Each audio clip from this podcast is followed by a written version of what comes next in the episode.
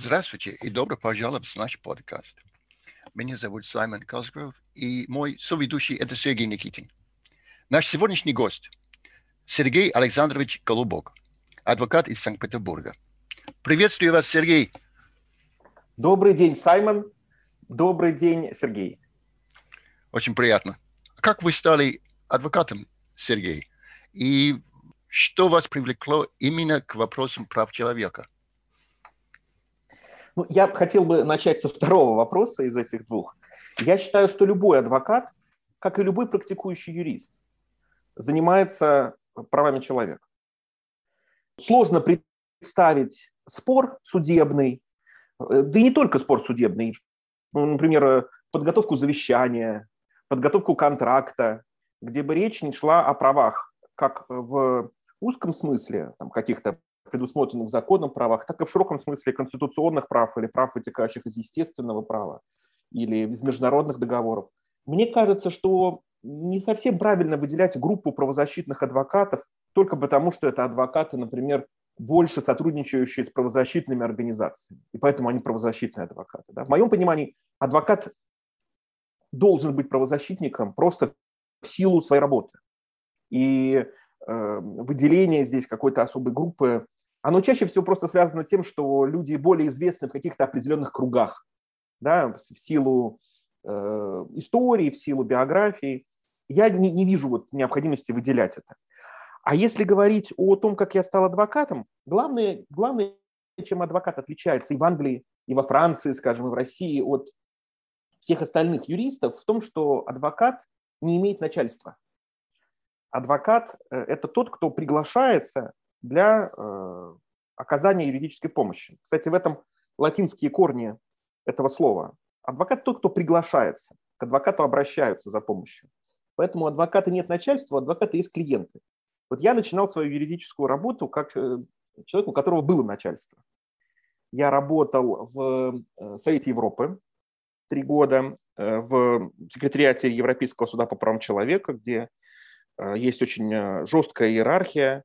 Я работал некоторое время в Лондоне, в одной из международных правозащитных организаций. И мы занимались вопросами пыток по всему миру. Это был очень интересный опыт посмотреть на такие страны, как Шри-Ланка, Перу, африканские страны, какие там проблемы, потому что все почему-то считают, что их правовые проблемы уникальны. Но чаще всего вот такая точка зрения об уникальности правовых проблем той или иной страны связана просто с незнанием ситуации в других странах. Для меня это был интересный опыт посмотреть, э, что происходит в других странах. И э, вот поработав, я понял, что я не хочу, чтобы у меня было начальство. И я ушел в адвокатуру, это было 10 лет тому назад, в 2011 году. И с тех пор я практикую, очень доволен этим. Считаю, что в практике я смог реализовать, во всяком случае, профессиональные свои амбиции точно. И это очень интересно, что моя профессия позволяет это делать. Я считаю, что адвокат – это свободный художник. Это творец и по определению правозащитник. Очень интересно, Сергей. Вы работали в Великобритании, в Страсбурге, и вы тоже интересовались, интересовались Шри-Ланкой другими странами, в том числе и работаете в России. А для вас а, насколько наглядна вот разница между страной, где вроде бы есть верховенство права, и страна, где этого нет? Да, это, это действительно такой очень, очень сложный вопрос. И э, разница есть. Прежде всего, разница есть в том, что в странах, где верховенство права существует, а, власть, прежде всего исполнительная власть, ограничена. И ее произвол не носит безграничный характер. В этом принципиальная задача верховенства права. Это в, в Англии существует уже 806 лет с момента принятия Великой Хартии Вольностей во время царствования короля Джона в русском языке обычного переводят как Иоанна Безземельного.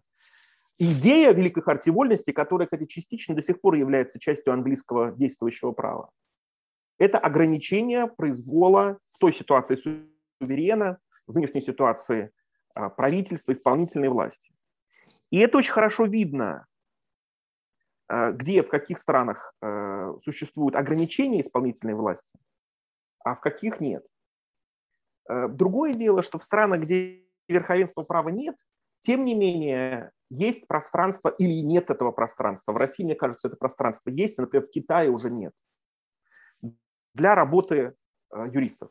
Даже в отсутствие верховенства права, тем не менее, существуют определенные правовые механизмы, э, которые, э, которые, которые можно использовать для того, чтобы постараться защитить права своего клиента. Но ситуация России, я бы сказал, что она такая переходная. С одной стороны, работать можно, пространство есть. Э, с другой стороны, конечно, говорить о существовании правовой системы, э, в которой верховенство права было бы основополагающим элементом, я думаю, что, что не приходится. Э, и как бы, мой тезис такой несколько спорный, заключается в том, что и не приходилось раньше. То есть ситуация, которая была сразу после Э, развала Советского Союза, это были скорее надежды на изменения, чем действительно произошедшие изменения. Э, советская тайная полиция не была ликвидирована. Советское наследие в судах, в пенитенциарной системе, в уголовной юстиции в целом не было изжито. Ему не дана была обществом оценка более того, оно продолжает существовать как действующее в современной российской правосистеме. Российские тюрьмы не сильно отличаются сейчас от того, что было во времена Солженицына. А, в том, как работают, скажем, низовые суды, районные суды, областные суды, разбирая уголовные дела, рассматривая уголовные дела, э, вот в, в этом механизме их работы мало что на самом деле изменилось ну, вместо печатных машинок стали использовать компьютеры. Знаете, э, у компьютеров э, есть свой минус, потому что когда печатаешь на печатной машинке и переписываешь из обвинительного заключения в приговор текст, то приходится его хотя бы прочитать самому. А в компьютере за счет э, текстовых процессоров можно, как говорится, не читать этот текст даже тому, кто его формально пишет. Что приводит к неоднократно уже изученным случаем, когда э, текст, э, включая неправильно расставленные запятые, перекочевывал из обвинительного заключения в приговор суда. Ну и так далее. Сергей, у, у меня вот такой э, вопрос. Когда вы говорили, да, что любой адвокат, юрист волей-неволей занимается правами человека, но, э, скажем, в такой системе, как в Советском Союзе, там было много юристов, но не было соблюдения прав человека. Нет, конечно, конечно, не было соблюдения прав человека, но, например, адвокаты в, в Советском Союзе, особенно а, адвокаты, работавшие в 60-х, 70-х, 80-х годах, их имена известны. Вот я вспоминаю Юрия Марковича Шмидта, который в Ленинграде работал и а, защищал людей, ссылались в том числе на Конституцию Советского Союза и на Конституции союзных республик, которые включали формально каталог прав человека. Да, эти ссылки были больше э, так, такой как бы песней адвокатской, да, который Ким песню написал, да, что это, это, это, это, это... Но, тем не менее, чисто формально одним из лозунгов советских правозащитников было соблюдать и свою конституцию. И нормативной основой для подобных аргументов был, была Конституция Советского Союза, Конституция РСФСР. Я бы так сказал, права человека совершенно не важно, чем они предусмотрены.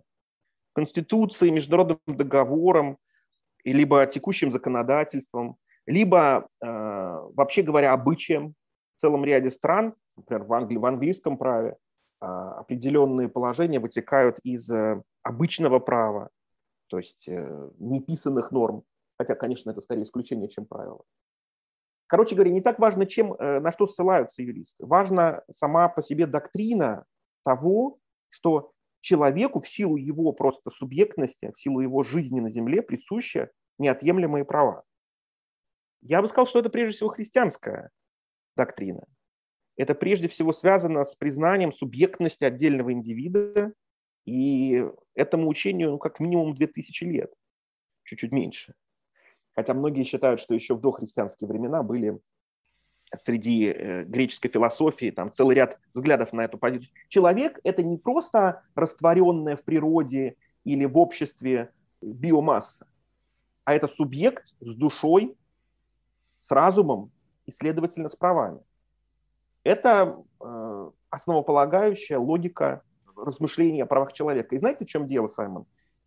Никто этого не пытается с этим спорить да, скажем, российские, российские власти или ланкийские власти, или даже китайские власти не пытаются а, отрицать субъектность, например, проживающих у них э, на их территории представителей меньшинств, тех или иных. Уйгуров в Китае, ЛГБТ в России там, или мусульман в Шри-Ланке.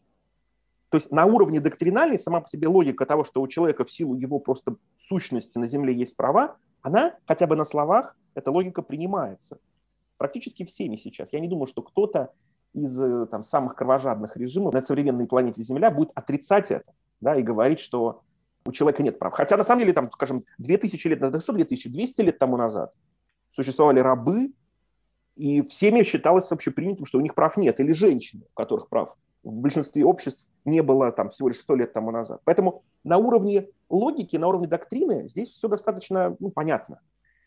Проблемы начинаются в сфере имплементации, в сфере реализации этих положений.